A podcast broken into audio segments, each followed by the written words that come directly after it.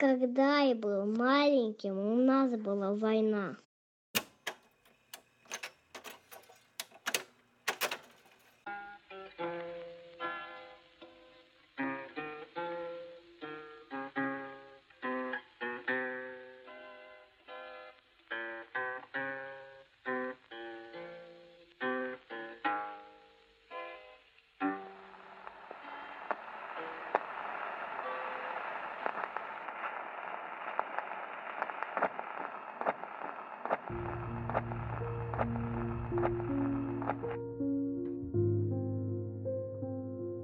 2020 год – год памяти и славы, вознаменование 75-летия Победы в Великой Отечественной войне.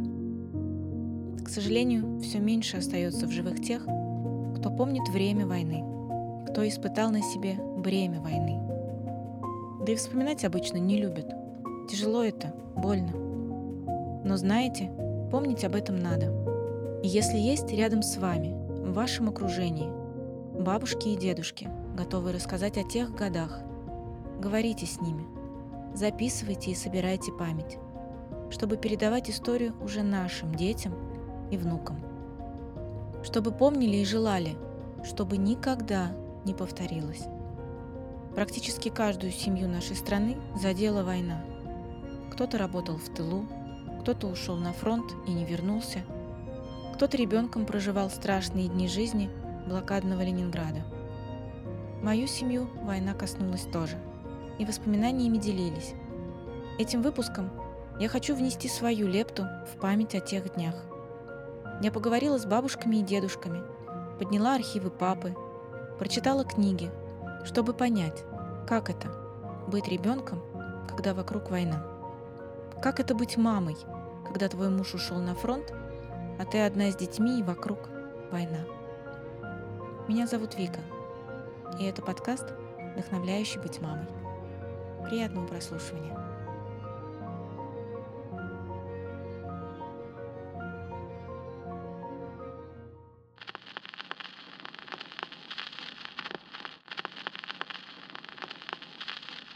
Родилась я в деревне Лебедева, в 20 километрах от Ржева. Вера Ивановна. Ржев у нас город исторический, и во время войны он проявился очень сильные бои были. Отец ушел на войну на второй день после объявления войны. В сентябре он уже погиб. Прислал одно только письмо. Лежим по поясу в воде, бои не прекращаются, никто не надеется остаться в живых, хотя бы убило сразу. Немцы к нам пришли в сентябре. Но однажды мы услышали, как бегут мальчишки, кричат «Немцы! Немцы!». Все попрятались, выглядывали, кто откуда. Немцы приехали на мотоциклах, в красивой форме, веселые, прошли по домам, требовали маска яйка, от млеко и уехали. На завтра приехали на грузовиках, начался грабеж. Забирали все, весь скот. Был просто ад, задержались деньги, мычали коровы, кричали женщины. Немцы обосновались в нашей деревне. В нашем доме была комендатура. Наступали уже холода, но немцы уже не выглядели такие веселые. Зима им была не, не по вкусу. Они уже наматывали на себя даже полотенце на голову. Они, конечно, замерзали. Мама Веры Ивановны однажды увидела за домом чьи-то следы. Поговорив с дедушкой, на следующий день оставили около дома валенки и еду. Об этом узнали, и маму наказали. После, когда в деревню пришли СС, мама попала в списки, и всю семью сослали. Бабушку, дедушку, двух братьев и девочку Веру четырех лет погрузили в вагоны. Куда нас везли, мы не знаем. В городе Столбцы эшелон разбомбили. Нас собрали, пересчитали. Мы сидели сутки с охраной под открытым небом. Я, закутанная в пуховый платок, вышла на железнодорожное полосу. И тут на скорости ехал локомотив. И почти из-под колес меня выхотащил немец, рискуя потерять свои ноги. Мать упала перед ним на колени, он оттолкнул ее и громом выругался. Все поняли, что за детьми надо смотреть. Поселили нас в бараке. Почему-то мы все заболели. Не болела только бабушка. Она переболела тифом, гражданскую. Каждое утро выносили мертвых, а бабушка собирала объедки, одежду, укрывала нас и подкармливала. Может быть, поэтому мы все выжили. Весной бараки сожгли, а нас переселили в пустые дома. Пяти километрах от города Мир, недалеко от деревни Любна и Новогорки. А зарабатывать на жизнь должны сами. Братья пасли скот, бабушка пряла, мать умела ткать, дедушка хороший плотник, а я ходила по гостям. Недалеко был хутор Сенкевич, там было двое ребят. Один Сеня не любил, когда я приходила, а Толик играл со мной. Но я приходила не играть, лишь бы меня покормили. Недалеко был еще хутор Зеленевских. Там была девочка Едвига, там тоже меня подкармливали. Но чаще всего я ходила к Марине, и она иногда приходила к нам. У нее было две сестры, Надя и Тоня. Был брат Николай, он был в партизанах. Однажды, когда я пришла к ним, но соседка меня не пустила туда. Рассказала, что ночью братья приходили домой, и их захватили полицаи. Их ребят связали колючей проволокой, тетю Соню и Тоню застрелили, а Марину и Надю дети спрятали. Больше я их не видела. Я родилась в селе Горелое Тамбовского района Тамбовской области. Юлия Федоровна. В семье колхозников. Мать и отец работали в колхозе. Когда началась война, у моих родителей было шесть детей. От первого брака у отца четверо мальчишек оставался. Жена умерла у него. И второй раз он женился вот на моей матери. От нее было двое детей, сын и дочь. В июле отец ушел на фронт, а 7 сентября 41 года родилась я.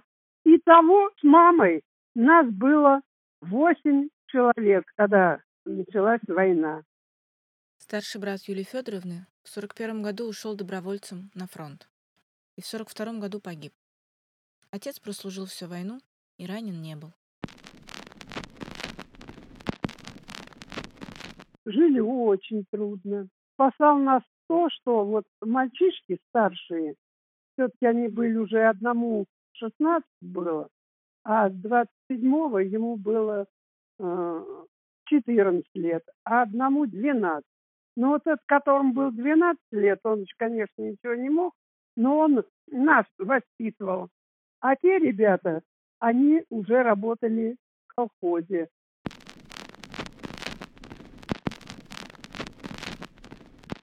Э, я жила в деревне Степановка, Мачкавского района. Мария Васильевна. Колхоз у нас назывался РКК. Э, жили мы, папа, мама и нас трое детей. Старший брат с 34-го, э, Валентин с 37-го, а я с 39-го года. И с нами еще жил дедушка, старенький. Он дедушка моему папе, а мне уже прадедушка. И в 41 году началась война. Мне было только два годочка. Отца и всех у нас мужчин сразу забрали всех на фронт. Остались у нас наши мамы с кучками детей. Вот у нас трое и дедушка. Вот четыре человека мы сели на мамины плечи. Все перешло на руки женщин, матерей и старичков, Э, которые не годились на фронт. Было очень трудно. Это вот старенький дедушка, как же я его поминаю, помогал тем, что он был нянькой у нас. Мама, как ну и все женщины, они с темна до темна работали на поле.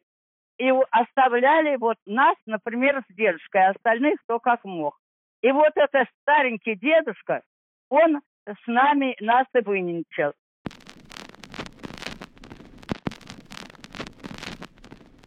Мои родители вообще с Украины. Поработав на Украине, они были отправлены, то есть командированы в Москву.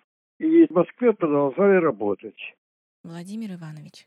Им дали квартиру. Я жил в Москве 1931 года. Папа с мамой у меня работали. Они, так сказать, сахарники, работники сахарной промышленности. Значит, в 1941 году мне было уже 10 лет. Мы были в Москве. Жили там же, около улицы Горького в центре Москвы. Ну, мы, детишки, очень радовались. Ура, война. Сейчас мы немцев шапками закидаем. В доме было организовано бомбоубежище. И там собирали и нас кое-чему обучали. Обучали распознавать немецкие самолеты по силуэтам, потому что бомбили Москву. Учили перевязки делать, как с бинтами обращаться. Вот такие вещи. Всю войну и долго после нее мы играли в войну. Делились на русских и немцев. Вооружались и с криком «Ура! За Родину, за Сталина!» Бросались в атаку. «За Родину, за Сталина!» Кричали и русские, и немцы, так что непосвященному понять, где какая армия, было трудно. Через наше село два раза прошла заправдошняя война. На нас падали бомбы. Мы видели убитых. Поэтому эту детскую забаву никто из нас никогда не называл пренепрежительным словом «войнушка». Мы знали, что война – это очень серьезно.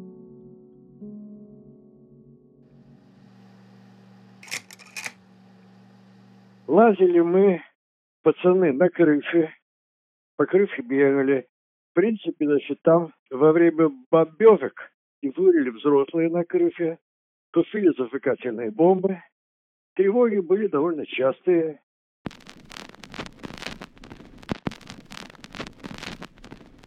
До войны я кончила первый класс. Надежда Засимовна. Жили мы на окраине. Это Марксистская улица, крестьянская застава. У нас там полудеревянные двухэтажные дома были, кирпичных немного было. Мама всю жизнь портниха.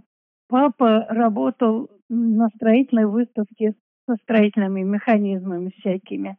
Ездил по командировкам. И бабушка была. Вот мы так жили до поры до времени в войну. К бабушке переехали. Мы переехали, еще две ее дочки.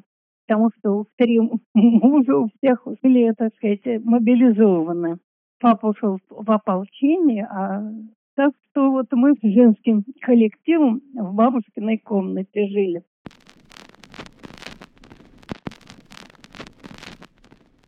Война так или иначе коснулась каждую семью того времени. Неважно, жили они в городе или в деревне. Мой папа, как о нем говорили, подоспел не вовремя. Он родился в городе Малый Рославец в день первой бомбежки города. Бомба попала в больницу, и многие погибли. Но папа с мамой не пострадали. Каждый раз, когда папа рассказывал ту историю, было нелегко осознавать. Тяжело было всем. И кто на фронте, и тем, кто остался в тылу. От той бомбежки у мамы моего папы пропало молоко. И особенно болезненно это стало ощущаться, когда их отправили в эвакуацию. Папа говорил, что мама всегда плакала, когда вспоминала об этом. Холодно, молока нет. Папа вспоминал. Кормила меня мать жеванной корочкой хлеба, завернутой в тряпочку. На ночь, когда они останавливались при выезде в эвакуацию, взрослых не пускали в избы, так как много было беженцев. Но меня, грудного, брали на постой. Клали на ночь в натопленную печь до утра. А также останавливались около сгоревших изб. А печь всегда остается после пожара. Протапливали ее и ночевали сами вокруг. А меня опять в печь. Так и довезли.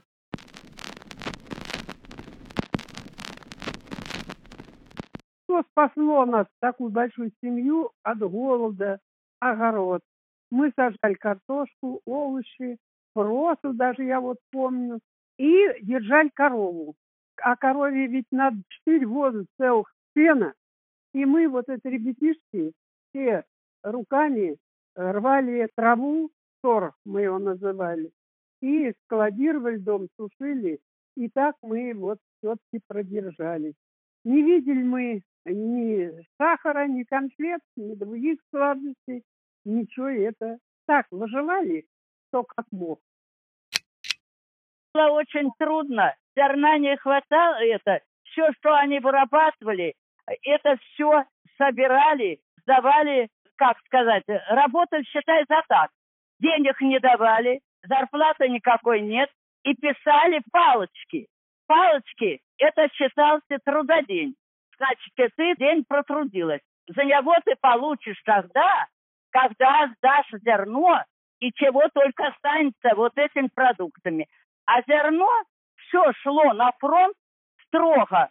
И строго, во-первых, оставляли на посев, остальное обкладывался колхоз, сколько должны отдать на фронт, а уже что оставалось, тогда вот это делили на трудодень, кто сколько ходил.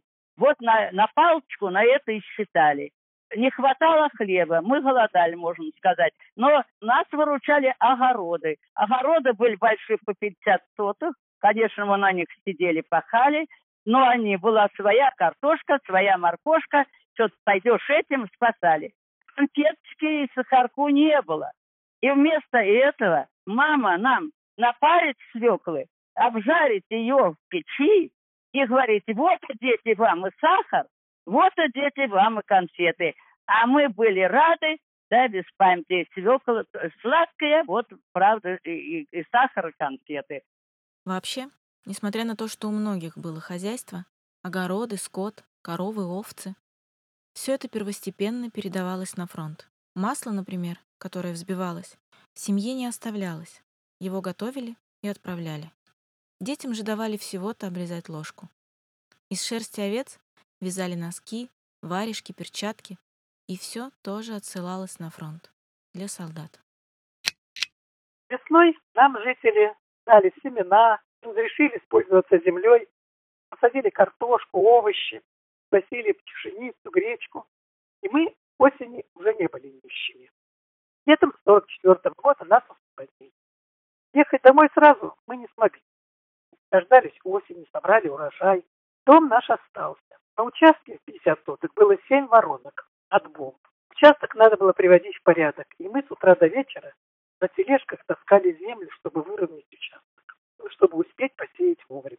Ну, выжили. Ну, нормально, сытно более-менее, поскольку один котел карточки. Ну, в общем, так как-то перебивали. Голода такого, чтобы подводило живот, не было. Мы так потихоньку и карточки, ну, поскольку в одном котле то один что-то достанет, то другой что-то добудет, то, ну и так далее. Вот когда немцев от Москвы стали отгонять, у меня мамина сестра, тетка моя, работала на Зиле. И где-то пронесся э, слух, что отступают немцы – а там остались неубранные поля капусты. Не знаю где, не помню совсем уж. Так вот, моя тетка меня взяла, и еще человек, наверное, пять таких же молодых девчонок. Поехали за этой капустой. Не знамо куда, я сейчас уже не могу понять, не помнить, куда-то мы долго ехали. Пришли на место, это была весна, все развезено, грязь страшная, пришли, а там уже, конечно, капусты нет. Там одни листья мороженые. Ну, мы набрали этих мороженых листьев. Я насчет того, как доставали еду. Мы набрали этих мороженых листьев и обратно. Куда подевались эти подруги, я не помню. Вот я помню, что уже темнело, вечерело. Мы с теткой с э, Екатериной стояли на платформе и никак не могли влезть, потому что поезда все битком набитые, и на ступеньках, и на буферах везде люди. И в один поезд мы все-таки заткнули на, выше, чем на ступеньке, куда-то даже в тамбур прошли. И в то время, когда уже прошли, более или менее, какая-то тетка стала вылезать с мешком, и меня выпихнула. Поезд тронулся, и, и моя тетушка уехала. И я осталась с рюкзаком с этими листьями вонючими, одна не знамо где. Так вот, я что хочу сказать просто о, о людях. Маленькая девчонка, растерянная, темно, война, не знамо где, голодная. Мне кто-то хлеба дал, кто-то водичка попоил. И все-таки меня запихнули в какой-то поезд, чтобы я до Москвы доехала, до Курского вокзала. Все-таки меня куда-то запихали, все-таки я доехала. И пешком от Курского я уже дошла самостоятельно. К утру я была дома. Жили мы нормально. Но я учился в школе. Потом эвакуация. Трест где папа с мамой работали, эвакуировали в Казахстан, в город Чемкет. А школьные у меня очень хорошие воспоминания. Я там в школе, в классе был единственным москвичом. Нас там кормили. Ну, кормили как? В обеденный перерыв и в большую перемену нам привозили какой-то там, как то звали, затируха. Ну, это там суп, не знаю, с чем-то разведенный. И с кусочками черного хлеба. Случалось, у нас в доме не было даже горсти крупы, чтобы сварить кондер, жидкий, в несколько крупинок суп, без картошки и каких-либо приправ. Вся надежда была на хлеб, который папа получал на карточку. Папа разрезал его на ровные дольки, и всей семьей определяли, кому какой кусок достанется. Для этого Инна и Лилита отворачивались лицом к стене. Папа брал кусок и спрашивал, кому. Сестра говорила, Эдику, Алочке, мне, Славику. Каждый брал свою долю и принимался есть. Ели, не торопясь, смакуя каждую крошку. Иногда, чтобы придать этому особый шарм, переламывали свой хлеб на два кусочка. Тот, который поменьше, объявлялся салом, побольше оставался хлебом. Вот и кусали. То один кусочек, то другой, приговаривая «сало, хлеб, сало, хлеб». Так было намного вкусней.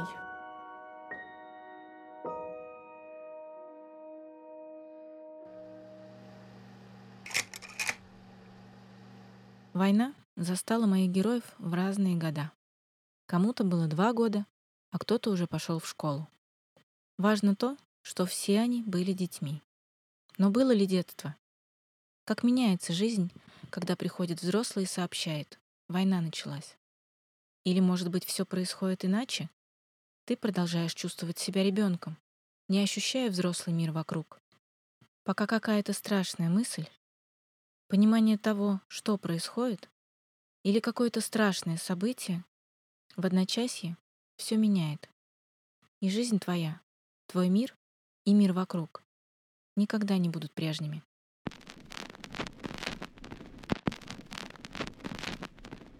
Напряженка была, конечно, отец с матерью там беседовали, ну, боялись, видимо, войны. Ну что, война только началась, мы не успели испугаться. А в сентябре уже немцы мы даже испугаться не успели. Нас просто прятали, мы никогда никуда не высовывались в своем чуланчике. Мать была добытчица, где-то что-то нас прокормить. А был у нас вот такой страшненький эпизод. У нас на пригорке, короче, вышли наши, человек, наверное, около 20, разведчики, видимо. Ну, а их окружили. С нашей стороны и сзади. Им было некуда деваться. Они были на пригорке. И их начали расстреливать. И на нашем крыльце стоял пулемет. И ножки вот стучали. Даже пулемет работал, нас стучали. Мы, конечно, все забились в траке. Мать там рыдала дальше некуда. А Толя, ему 8 лет тогда было, он сидел такой напряженный, говорит, вот бы гранату, вот бы гранату на этот на, пулемет. Ну, их всех расстреляли. После этого мать обратилась к коменданту, просила, чтобы разрешили похоронить. Собрали их с поля, принесли всех, и мать каждого осматривала лицо, что кого-то там, своих родных или там знакомых, кого-то, может познать, кого не опознала, их в яму сложили, солому, соломой прикрыли, закопали.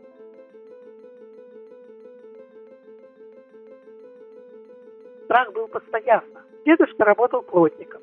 Однажды к хозяину, на который работал дедушка, пришли бандиты, бандеровцы в основном. Спросил, сыновья-то у тебя есть? Небось воюют? Конечно, дед ответил. Конечно, есть, не то, что вы, сволочи. С тобой руковое слово. Они привязали его за руки к двум лошадям и гнали три километра. Потом застрелили. Хозяин дал лошадь, мать поехала по следам босых ног. Хранили дедушку достойно, он был замечательный человек, нам его не хватало вкуса.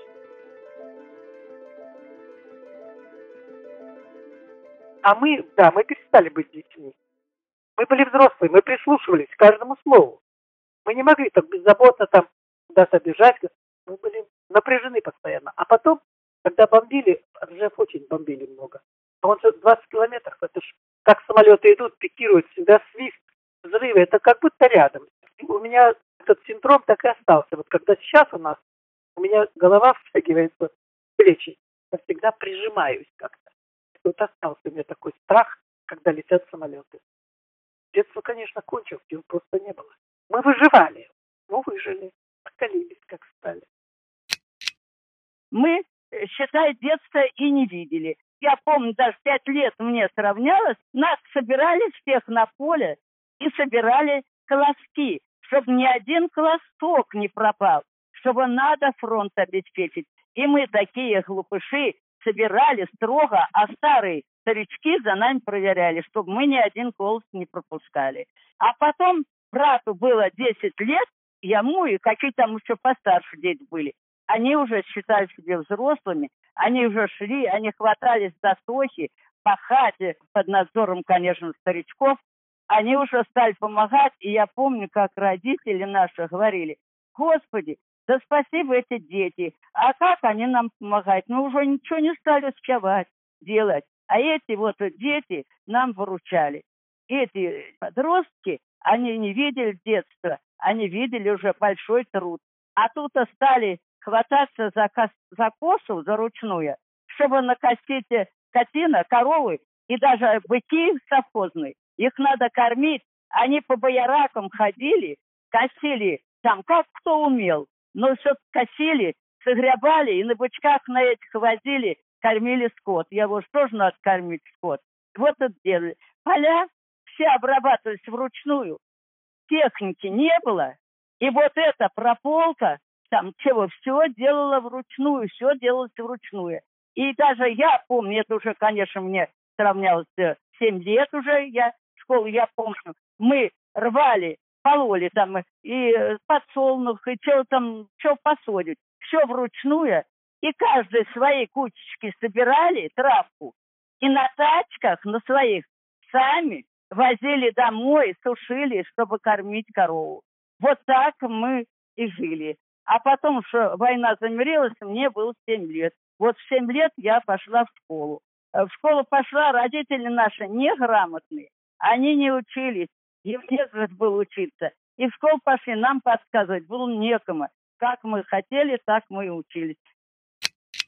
Помню один раз как-то какая-то воинская часть, пригнали их в село к нам, они тут на передышку. Их разобрали по квартирам, и я помню, вот как мы и для них и готовили, мы, я помогал матери, и стол там им накрывали, и для фронта мать вязал носки, шила. Ну, я вот считаю, что такая шайка детей и спасло нас вот взаимоуважение, труд, любовь к родителям, к матери, в общем, старались, да, и помогали и фронту, кто чем мог.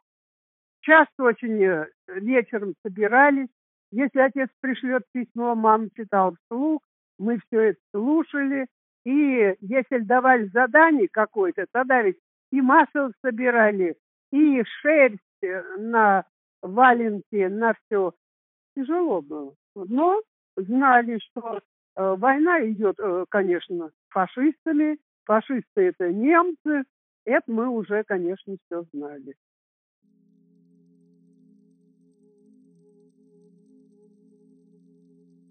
Брату от той матери. Ему 12 лет было. Он в основном меня вынчил. Мама часто плакала и, Господи, возьми у меня ее, даже вот доходил до чего. А он плакал и маманя, они ее звали, она не родная мать, но они ее звали маманя.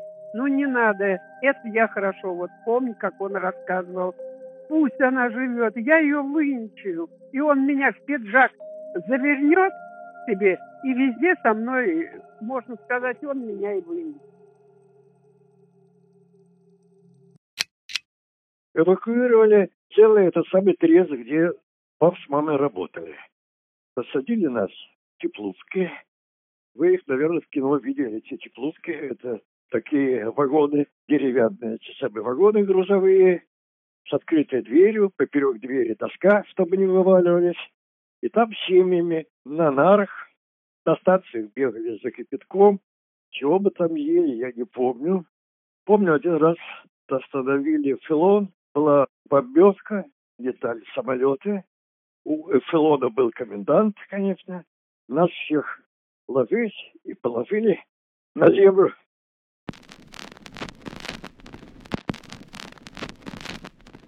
Из поселка ходил в школу, довольно далеко, по степи какой-то там.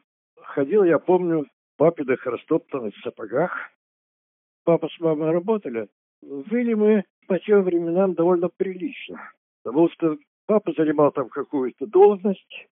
Я помню, что у него была единственная какая-то старенькая машина, которая там ездила, легковая. По тем временам были достаточно, ну, в меру обеспечены. Конечно, голодали. Ну, слов нет.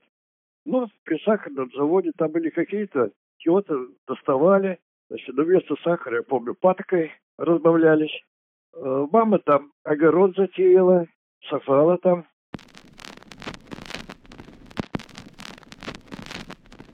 В сорок третьем году разрешили вернуться в Москву. Не всем, а кому-то там. И мы с семьей поехали в Москву. Вернулись. Это где-то в сорок третьем году. Помню, что мы ехали обратно в каком-то чуть ли не литерном вагоне. Я помню, по коридору вагону ходил такой очень представительный товарищ в пижаме, и на плече у него был какой-то попугай, по-моему. Потом, значит, мы уже узнали, что это был муж Татьяны Пельцер. Тоже артист Пельцер. Ну, когда мы приехали в Москву, ну, опять пошел в школу. Что могу сказать? В школу, значит, мы все ходили с противогазами. Пап с мамой тут работали. Я оставался дома, хулиганил, воровая компания. Много раз попадал в милицию. Ну, довольно много могу рассказать. Уже зима была. Мы катались на коньках по переулку. По мостовой, ну, никто, конечно, мостовую не убирал, там был утрамбованный снег. И вот мы по этому снегу катались на снегурках, которые приворачивались веревками к валенкам. Я запомнил первые салюты в Москве. Первый был за Орел и Белгород, я помню.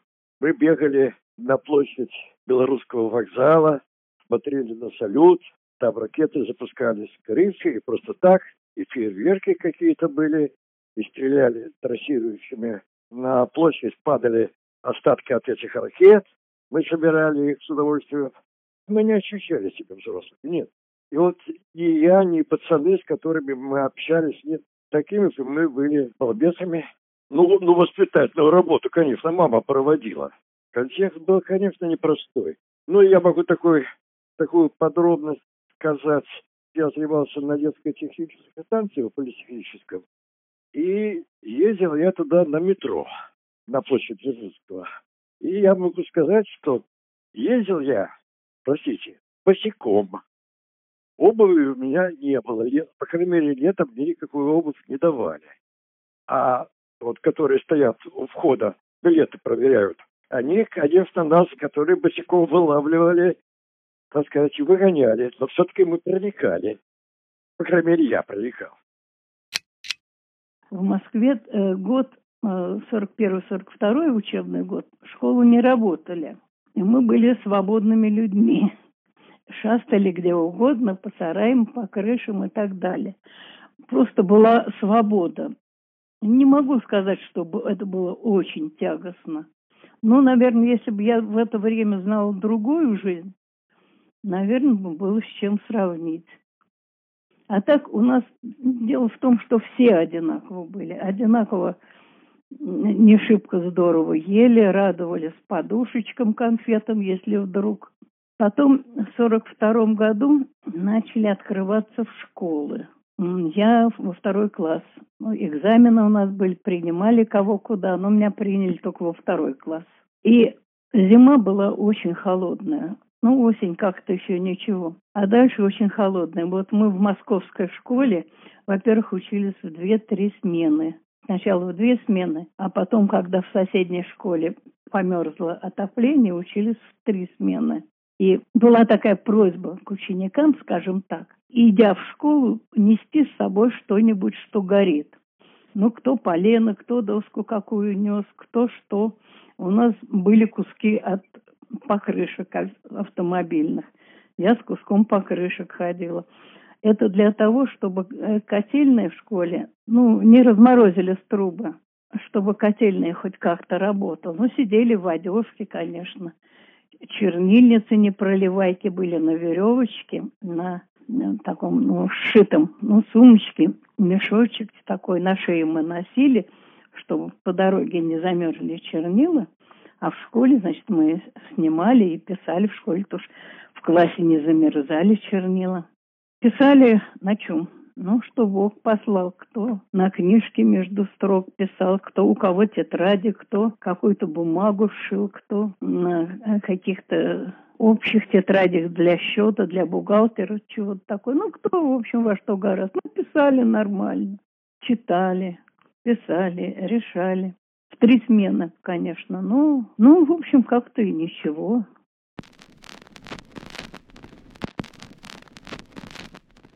Наша школа была рядом, была рядом с госпиталем. И мы, ну там, хор какой-то, кто пел, кто писал, ходили в госпиталь и давали им концерты. Ну, как шефы. Сначала там в каком-то, ну, более-менее просторном помещении, куда могли с костылями там ходячие прийти. Ну, мы пели, плясали, там стихи читали, там, ну, в общем, все, что могли а потом расходились по палатам к тем, кто лежит. И вот представляете, какая радость у них. И они вот, наверное, вспоминали при этом вот о доме, о детях, о, о мирном. Вряд ли кому-нибудь вот при виде нас хотелось помнить о гадостях всяких, о войне, о бедах. И вот мы э, кому-то писали письма, кому-то читали письма, кому-то пели, кому-то плясали, кому где-то стихи, но получали при этом втихаря, нам не разрешалось. Они под подушкой держали кусочки сахара или конфетку какую-нибудь. Для нас угощали с удовольствием. Наверное, им вот это нужно было людям, которые прошли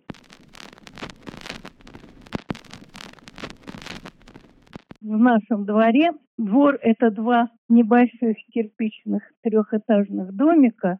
На каждом этаже в этом доме по две квартиры было всего-навсего. Ну и маленький деревянный дом во дворе. То есть немного народу у нас было во дворе, но у нас никто не в эвакуацию, никто не эвакуировался. Все в Москве были всю войну. Холодновато было, голодновато было карточки. Ну, когда началась война, значит, все, ну, малышня, естественно, высыпала во двор, и все мы решили, что война скоро кончится, потому что наши победят. Ну, как всегда.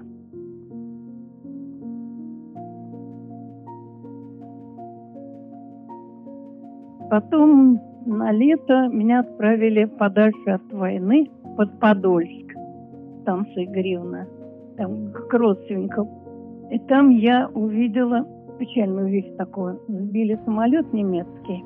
Ну, я не знаю, куда девался летчик. Самолет лежал разбитый на полене. И собака там была, немецкая овчарка, зажата там чем-то. Она, в общем, еле жива была. Так вот, я, там, я до сих пор помню реакцию ребят. Подбежали, значит, вот это, ну, поганое, немецкое, фашистское там давайте забьем. И вы знаете, кричали все, бежали много народу, а убивать было мало желающих. Ну, все-таки ее, по-моему, прикончили, эту собаку, ну, отвернулись и убежали все. А так война, да, бомбежки. Метро у нас не было, конечно, никакого. Бегали, у нас был подвал в доме. Мы в этот подвал все набивались. Там жили в этом подвале. Ну, общежитие милиционеров было там, пять семей жили. Но они всех принимали, пожалуйста, все там сидели. Народ бедный, кто на диване на продавленном сидел, кто на, на стульях, на койке. В доме деревянное перекрытие, вот если бы не приведи Господь попала бомба в наш дом, это была бы братская могила. У нас половину моей школы отрезала бомбы, разбомбила. Ну, вокруг тоже было, были дома разбитые. Ну, действительно, это было не, не так уж и здорово. Это в районе Факельного переулка там разбитый был, недалеко от нас. Я вот в компании мальчишек детства. Я не знаю, как бы оно было хорошее, плохое, но оно было веселое, нормальное, свободное, главное. Свободное. Никто, уж, все рабо- женщины работали, мама и тетки работали. Ну, а бабушка одна на всех, что же она за мной следит. И мы бегали. Вот бегали смотреть бомбежку знали, как, ну, приблизительно знали, в какое время бомбежка. И вот мы вечером бегали в Таганку, в разрушенную церковь. Ну, человек, наверное, пять, вот шесть, вот такие народ там восьми, десяти, двенадцати лет, вот такие. Мы лезли поэтому в, в этой самой церковь на колокольню, а там болтались эти лестницы какая-то, ну, в общем, ну, полуразрушенная. И вот мы с колокольни смотрели, как немцев э, э, эти прожектора забирали, как они ввели самолеты, ну и так далее. Это было очень интересно. Вот я подумала, если бы когда-нибудь разрушилось вот это вот, где мы были, нас бы тоже никто не нашел.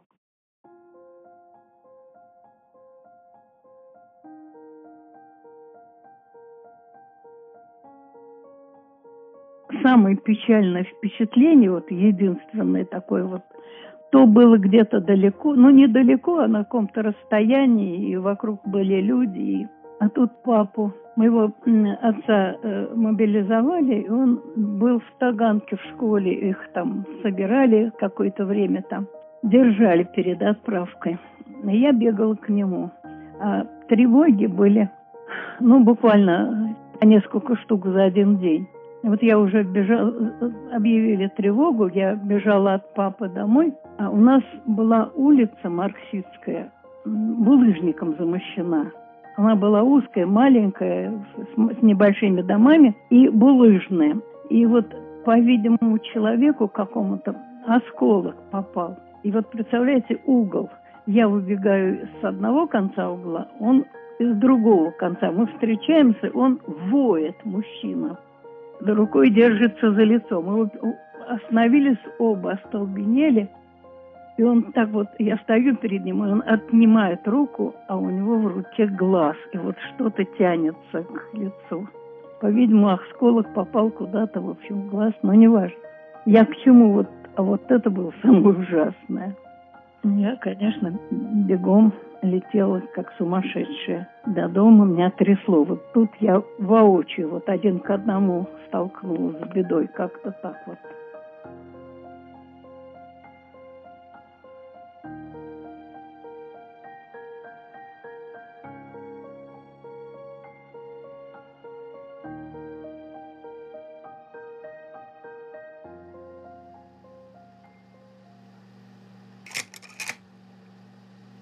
Победе у нас заговорили только в конце войны. Прежде всего, это желанное событие обозначалось словами «когда прогонят немцев». В то же время никто не допускал мыслью, что все может сложиться иначе. Ведь там далеко, где проходит фронт, воюет наш папа, а он не может не вернуться домой. Наверное, кому-то из взрослых сомнение в голову закрадывалось, но только не к детям. Мы хорошо знали, что вот-вот прогонят немцев, и нужно будет занавешивать на ночь окна, прятаться в погреб от немецких самолетов, притихать при малейшем стуке, дверь или окно. Прогонят немцев, и сразу наступит замечательная жизнь. Главное, вернется папа и принесет много гостинцев. Я никогда не забуду день, когда пришел с фронта наш отец. Я помню, он подхватил меня на руки, потому что он же меня не знал даже. Я уже родилась без него. В сентябре война уже два месяца шла. И он обнял меня и заплакал, а все остальные обняли его, виснут на нем и плакали все на взрыв. А я, конечно, глупач была.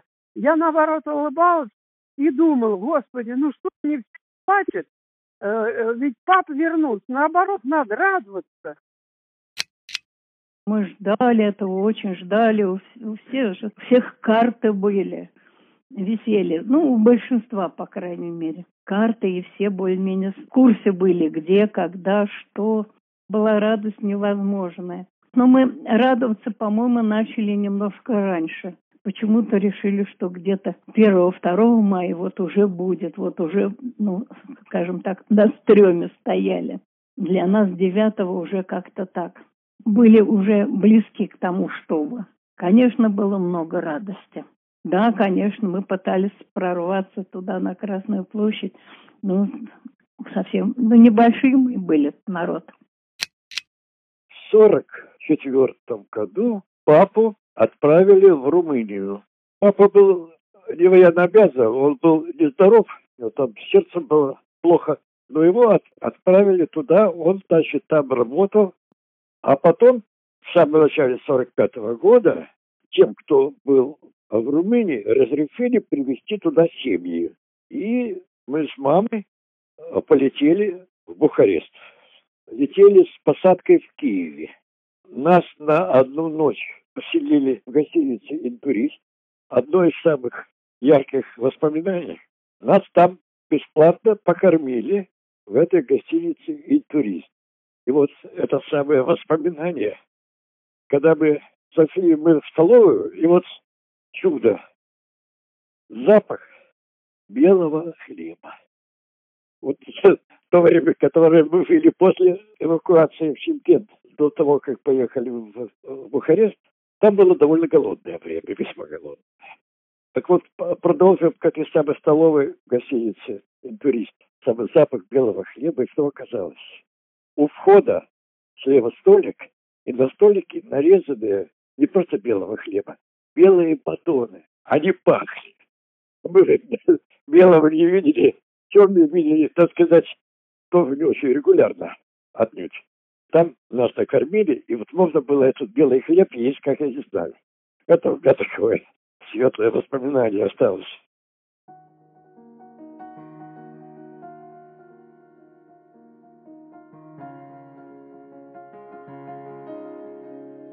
Мы жили в Румынии, мы жили там в гостинице. Там все время в Бухаресте всегда была какая-то, всегда была стрельба. Это все-таки город был неспокойный. И, значит, стрельба была всегда. И у нас как-то к вечеру ближе, ночью помню, что-то стала стрельба сильнее. Ко мне в комнату заскочил папа, одетый, говорит, победа. Выскочил значит, стал тоже своим, своего пистолет стрелять в воздух. Там был крик-то крики, крики, ура, там, потому что в этой гостинице жили в основном советские. Вот так встретили победу.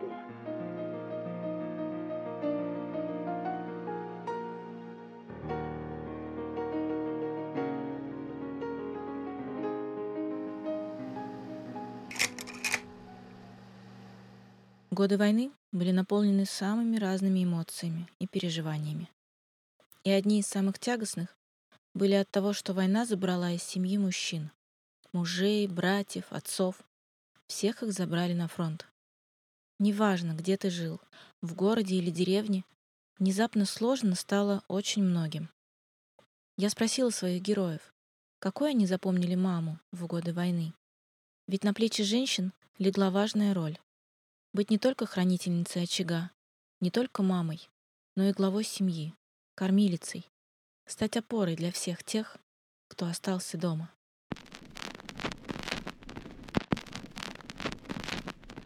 Нам э, было очень тяжело, но у нас такая мама была, золотой человек, умница была. Она нас всех, во-первых, мы жили дружно, несмотря на то, что трое остались парни от той матери, и нас трое, шесть человек. И мы друг другу помогали, кто нянчил, кто варил, кто огород, а кто что. Вот она была вот такая э, молодец. Она научила нас как относиться друг к другу, к родителям, знакомым, к родным. И вот благодаря ей, можно сказать, мы все-таки остались живы и стали, вот я бы сказал, все порядочными людьми. Я считаю, что вот это отношение у нас в семье было к родителям, друг к другу, все это благодаря маме. Она не ругала нас, ничего, но старалась своим примером. И если она делала какое-то замечание, то она один на один подойдет, скажет, «Ну, зачем так вот, вот, ну, зачем ты его обидела или что-нибудь. И так было стыдно. Никогда она нас особо не ругала. Вообще у нас болело у нее сердце. Но она никогда не жаловалась, она не любила в больницу ходить. Страшно, это я хорошо помню.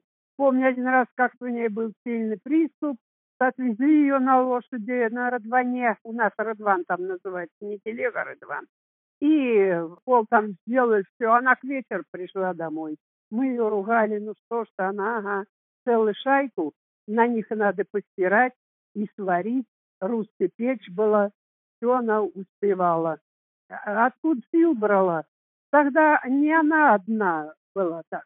Э, они друг перед другом, все друг от друга заражались энтузиазмом. И, конечно, они знали, что все силы надо отдавать фронту.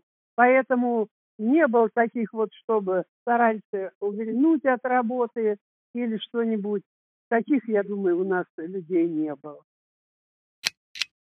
Она была у нас очень жесткая, и мы ее слово понимали. Если надо делать, мы делаем. А мать была на работах. Она то на ферме работала, то кладовщиком там работала. Но она всегда работала по две, еще брала участки летом, чтобы где-то косить, где-то лен брать. У нас лен выращивали в Калининской области постоянно. Она еще подрабатывала. Всегда была на работе везде. И некогда было. Если она приходила, мы должны слушаться были каждому его, ее слову. У нас должен быть порядок. Она героическая женщина. Мы голода не видели. Мы всегда были одеты. Это была только ее заслуга. Она все сама могла, она все умела, все могла. Мы очень дружно жили вот между собой. Ребята меня берегли, они всегда что-то надо. Это Вере, она маленькая, она девочка, все мне. И одежда там есть получится. Да нам ладно, это Вера. Вот ей все надо. Как-то берегли они меня. Было очень трудно э, женщинам, хотя они под руководством стареньких этих э, пахали на, сами на быках, пахали, поля обрабатывали, техники не было, лошадей не было, были быки. Быков не хватало, и запрягали своих коров дойных, и все вырабатывали, это, считай, женщины и старички. Поэтому ласки мы не видели. Мама, можем сказать, нас почти и не видела. Она там надо темна в поле, и приходила с поля уставшая, а дома еще полно хозяйства, тут надо корову подоить, и еще что-то делать. И она соскучится, меня маленький такой возьмет, только на руки, приласкает, расцелует, чуть подержит, и дочка, иди к деду. Мне некогда. Я убегал к деду. Куда деваться? Трудно приходилось нашим родителям, очень трудно. О событиях военных лет сейчас вспоминают и говорят все реже. Обычно это делают ближе к важным датам. Начало войны, День Победы. Да и тех, с кем поговорить о войне, кто помнит ее, потому что прожил, остается все меньше. И несмотря на то, что война коснулась почти каждую семью нашей страны, многие отмечают, что говорили об этом немного, неохотно. Возможно, потому что кто-то не хотел вспоминать события, и эмоции тех дней и заново их проживать. Возможно, потому что хотели уберечь нас от знаний тех нелегких дней. В любом случае, многие молодые люди сегодня мало что могут рассказать о той войне. Не знают, не помнят. А ведь, по сути, рассказы о войне, воспоминания — это антивоенная прививка на всю жизнь. Потому что вряд ли те, кто знает о войне по рассказам своих бабушек и дедушек, Напишут на машине «можем повторить». Потому что нет, не можем. Не надо повторять. День Победы — это про подвиг. Подвиг народа и подвиг людей. И пока есть те, кто помнит и может рассказать, говорите с ними, записывайте, сохраняйте архивы. Это наша с вами история, которую надо помнить и уважать.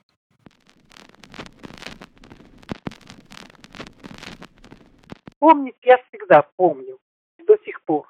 Даже детали какие-то. Помнить я помню. Может быть, поэтому я ценила то, что имела после войны. Потому что я знала, почем фунт лиха, что ли, или как. Нет, войну я не забывала никогда. Было такое, как только началась война, дедушка выкопал блиндаж под самой липой. У нас огромная липа, может быть, поэтому и дом остался, не разбомбили. И когда начинались бомбежки, мы прятались. И однажды очень близко где-то бомба разорвалась, короче, нас там чуть ли не придавило. Так вот у меня теперь синдром остался. Я боюсь ездить даже в лифте. Замкнутое пространство меня убивает. Мы считали, что надо дать лучшее, а худший шут с ним пусть остается где-то там. Все эти тяжести пусть остаются там, а все лучшее пусть идет вперед вот нашим детям, внукам и так далее. А, ну, не очень говорили об этом. Они не знают, чего бы они ценили то, о чем они не знают. Это очень сложно. Любить то и, или ценить то, чего ты не знаешь. Это же обязательно нужно знать. О том, что делали вот наши солдаты, наши вот... Ну, вот, например, э, мамин брат, вот мой дядька, он был шофер. Он возил танковые дивизии, подвозил горючее, снабжал их, на, ну, танки заправлял. И вот я просто к тому, что такие вещи, наверное, надо все-таки рассказывать э, непосредственно своим близким. Если это из книги, это сложнее, а если вот это из уст родного близкого человека, это, по-видимому, по-другому воспринимается. Так вот, у него снарядом разворотил это его бензобак, он выходили из окружения проезжал по дороге какой-то госпиталь остался не эвакуированный, вот-вот придут немцы. И, значит, ну, просьба, ну, все высыпали, возьми, ну, как, ну, куда он возьмет? И вот и люди в этот разорванный бензобак, кто мог залезть, кто как, оно бензином воняет, там особо-то это же не, не, не амортизации никакой. И вот набились кто на подножку, кто на бензобак, кто куда. Просто я к тому, что вот вот такого пройти. Или он же рассказывал, что молодежь прислали. И, ну, десятиклассников каких-то, совсем маленьких, на подкрепление к ним. И вот был бой. Старики практически все остались живы. А молодежь почти вся полегла, потому что они боятся, они кричат, они, они убегали. Им страшно но они не подготовлены. Вот это тоже надо рассказывать. И вот такие же мальчишки, девчонки, которые только что сидели за партой. Да, кто-то мог это, а, а кому-то страшно было. Они убегали, честно стреляли, но убегали или прятались с криком «мама».